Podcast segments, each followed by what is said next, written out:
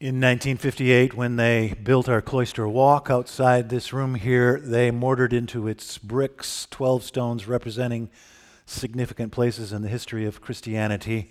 Our church historian Sally Campbell once said that a stroll through that cloister walk is like taking a walk through Christian history.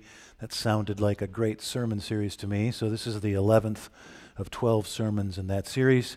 Today, we think about Plymouth, Massachusetts. And um, for the Jewish people, for the American people, our ancestors were wanderers and pilgrims. So I thought this would be a good passage for us to hear this morning. The book of Deuteronomy. Moses is speaking to the Hebrews. He says, When you've come into the land that the Lord your God is giving you as an inheritance and you settle it, you shall go to the priest who is in office at the time and say to him, A wandering Aramaean was my father he went down into Egypt and lived there as an alien, few in number, but then he became a great nation. And when the Egyptians afflicted us, we cried out to the God of our ancestors, and the Lord heard our voice and saw our affliction and brought us up out of Egypt with a mighty hand and an outstretched arm with a terrifying display of power. And God brought us into this place and gave us this land a land flowing with milk and honey. So, if you've been paying attention to this sermon series, you know that the people who eventually settled Plymouth, Massachusetts, started out in Scrooby, England, and then had a sojourn for about 12 years in Leiden, the Netherlands. And while they were there thinking about making this terrifying transatlantic passage, the piece of scripture that inspired them and empowered them is from the book of Hebrews. The, in the New Revised Standard Version of the Bible, the uh, preacher who wrote the book of Hebrews describes the heroes as, of the faith as strangers and aliens. But in the Geneva Bible that the pilgrims would have read, it says strangers and pilgrims. They knew themselves to be pilgrims. So Hebrews 11. Now, faith is the assurance of things hoped for, the conviction of things not seen. Indeed, by faith, our ancestors gained approval. By faith, Abraham obeyed when he was called to go to a place he did not know. By faith, he stayed for a time in that land as in a foreign land, living in tents, as did his children, Isaac and Jacob, who were heirs with him of the same promise.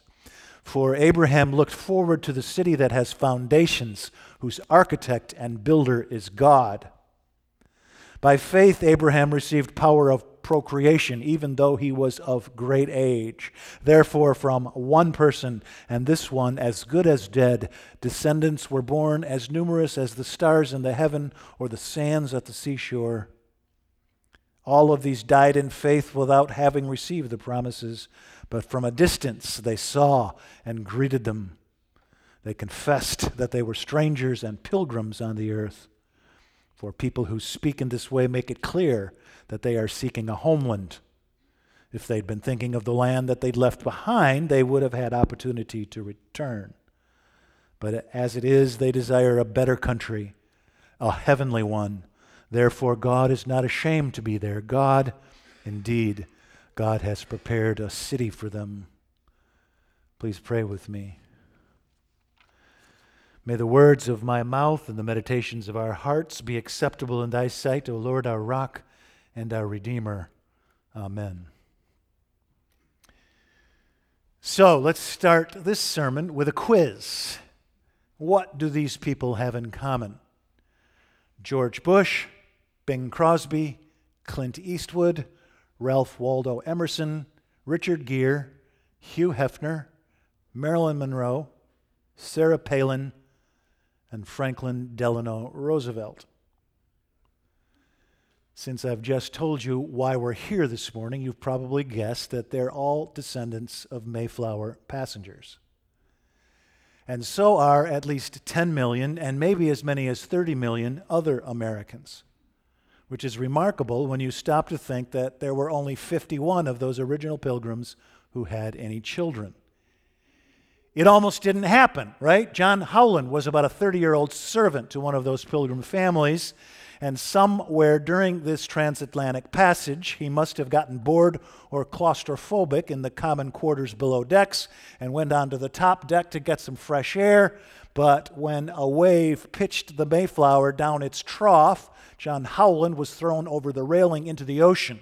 On the way in, though, he caught a trailing topsail halyard and hung on, even though the momentum of the ship brought him several yards forward, west, through the Atlantic, and several feet below the surface. He hung on until the crew could snatch him out of the deep with a fishing hook.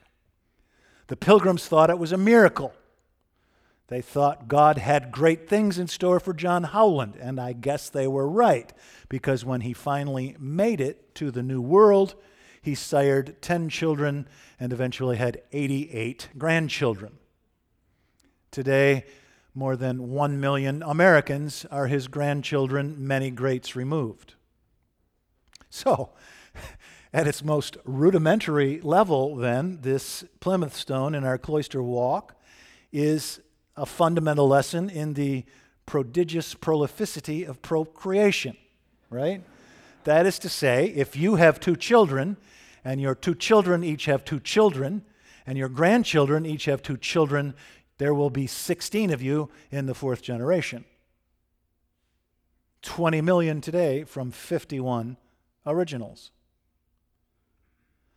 But of course, that stone is also a lesson in faith and courage. A couple of weeks ago, I quoted David McCullough to you. When someone asked the great historian why it was so important to study history, David McCullough says, to remember how hard it was to get here. Yes, we all stand on the shoulders of ancestors far braver than we. The Mayflower was 15 years old when it was chartered for the Pilgrims in 1620, which is positively geriatric for a ship in those days. It was nearing the end of its useful life, but it was an extremely reliable boat, about 100, 100 feet long, with a capacity of 800 tons, which means that it could hold 180 tons, T U N S, or casks of wine, each about 100 gallons. You probably know that 102 people made the journey, 104 if you count the dogs. One passenger died en route, but another was born. They called him Oceanus. So the census at arrival and the census at departure were both 102. It took them 65 days to reach the New World, two months, 10 weeks. Ships like the Mayflower were called sweet ships, sweet ships, because they carried all that wine and smelled so good. But of course, that was only at the beginning of the journey, because there was no privy on the Mayflower, only slop buckets, and everyone was seasick. There was no drinking water, but the daily ration of beer per person was one gallon. And this was true for the toddlers as well, who went from breast to beer mug. William Bradford, a young leader of the Scrooby and Leyden congregations and later governor of Plymouth Colony for over 30 years, left his three year old son John in Leyden for his minister to raise. William's wife Dorothy survived the transatlantic crossing, but while the Mayflower was at anchor off Cape Cod, waiting for shelter to be built on land for the pilgrims, she fell or jumped over the side of the ship and drowned. No one saw it or knew what happened, but some guessed that she missed her three year old son. So there they are, perched on this narrow strip of beach between the deep blue sea and this vast, untouched forest, which they don't know sprawls a thousand miles west to the Great Plains. And they're planning to build 19 homes, 19 20 by 20 foot uh, wattle and daub and thatch cottages, and also a big common meeting place, which in December of 1620 they immediately turn into a hospital because everybody, and I mean everybody, gets sick. They've been 10 weeks without vitamin C, And so they have scurvy, which compromises the immune system. And they get colds because this is New England, a New England winter, not an Old England winter. And it's cold, and you get a cold, and it becomes pneumonia. And this is 300 years before penicillin. And so at one point, there are six people, healthy people, to care for scores of pneumonia patients. And when winter is over in March, there are 43 left. More than half die. 13 of 18 wives and 9 of 19 husbands die. And there are only three intact couples left. Everybody else lost a spouse. 400 years later, this pitiful tribe has 20 million grandchildren, many greats removed. It's a miracle. Well, not for the Native Americans, if truth be told, who are the reason they survived in the first place. You probably knew this, but I didn't know this that in 1620, when the Pilgrims arrived, there were about 2,000 Europeans in the New World in North America and 50 million Native Americans. 50 million. That's a vast and sophisticated civilization. How many of you remember the third week in November in your kindergarten or first grade year in every public school in America when you saw images of Squanto on pictographs or felt boards or film strips or overhead transparencies? Squanto teaching the English how to plant corn by building a little dirt hill with a depression at the top and he drops five kernels of corn and three fish for fertilizer into the little volcano. You may remember that Squanto was a Patuxet Indian who spoke fluent English because he'd been to Spain and London. And while he was in Europe, disease wiped out his entire tribe so that when he returned to New England, he had no friends and he had no family so he befriended the pilgrims and made himself one of them. And the pilgrims were convinced that God had placed him there for them. He was a miracle. By the end of the summer, 1621, Plymouth Colony will finally, finally look more like a town than the refugee camp it has been since it was founded. And in 20 years, it'll grow from 43 to 300 residents but never any further, because there is a town 40 miles north with richer land and a better harbor.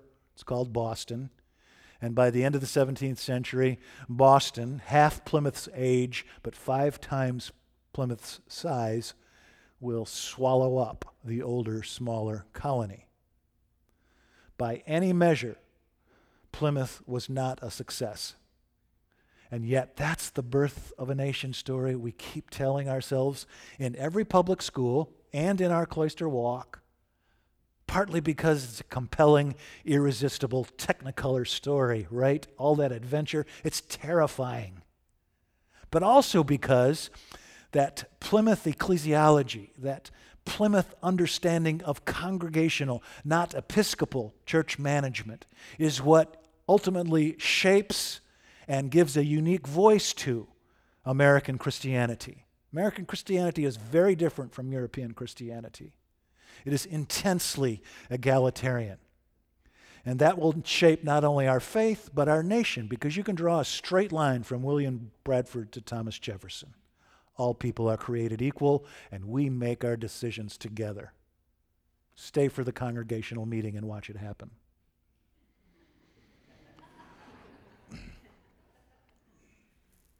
But isn't it funny how God keeps throwing these stones from the cloister walk at our heads in such a timely way? It's almost spooky, isn't it? Providential. 380,000 pilgrims are making their way to Europe this year alone.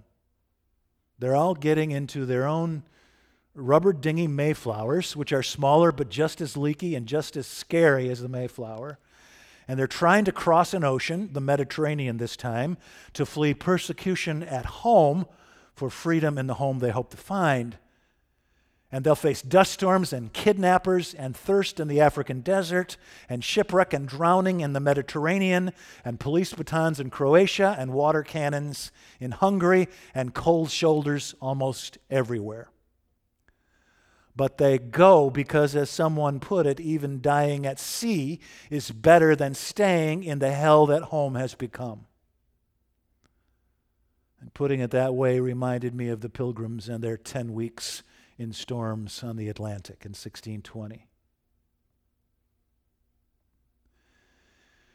If you have family or friends who are Jewish, you know by heart that passage from Deuteronomy I read just a minute ago because it is absolutely central to Jewish faith. It's an ancient creed. When you boil away all the dross of the beautiful songs in the Hebrew Bible and the wise proverbs and the bickering siblings and the misbehaving kings, this is what you're left with this beautiful ancient creed. A wandering Aramaean was my father, and he went down to, into Egypt and became a great nation. And when the Egyptians afflicted us, we cried to the Lord, and the Lord heard us and brought us up out of the house of bondage and brought us to this new place, a land flowing with milk and honey. That's the story of the Jew. It's the story of the Americans too. A wandering Englishman was my father, and when he was afflicted at home, the Lord brought him to this new place, a land flowing with milk and honey. Or we could turn these scriptures in a different direction and apply it to our situation in a different way. A wandering Aramaean was my father, say the Jews. Why wandering? What is a wandering Aramaean? Well, you probably know that an Aramaean was a resident or citizen of the ancient kingdom of Aram, which is today Syria. So, a perfectly appropriate translation of this passage is A wandering Syrian was my father. 11 million pilgrims, 11 million Syrian pilgrims right now. One reporter put it like this Syria's refugees, stripped of their homes, families, and possessions, will continue to expose the values of the societies to which they flee. Yes? Extravagant kindness and cruel malice, both so far. All great and honorable actions, said Governor Bradford, all great and honorable actions are accompanied with great difficulties and are to be met and overcome with answerable courages. Love that phrase, answerable courages. And perhaps that Plymouth stone is in our cloister walk so that we will always reach up and beyond our capacity to a courage we'd never be able to imagine were it not for their example. In the name of the Father, and the Son, and the Holy Ghost. Amen.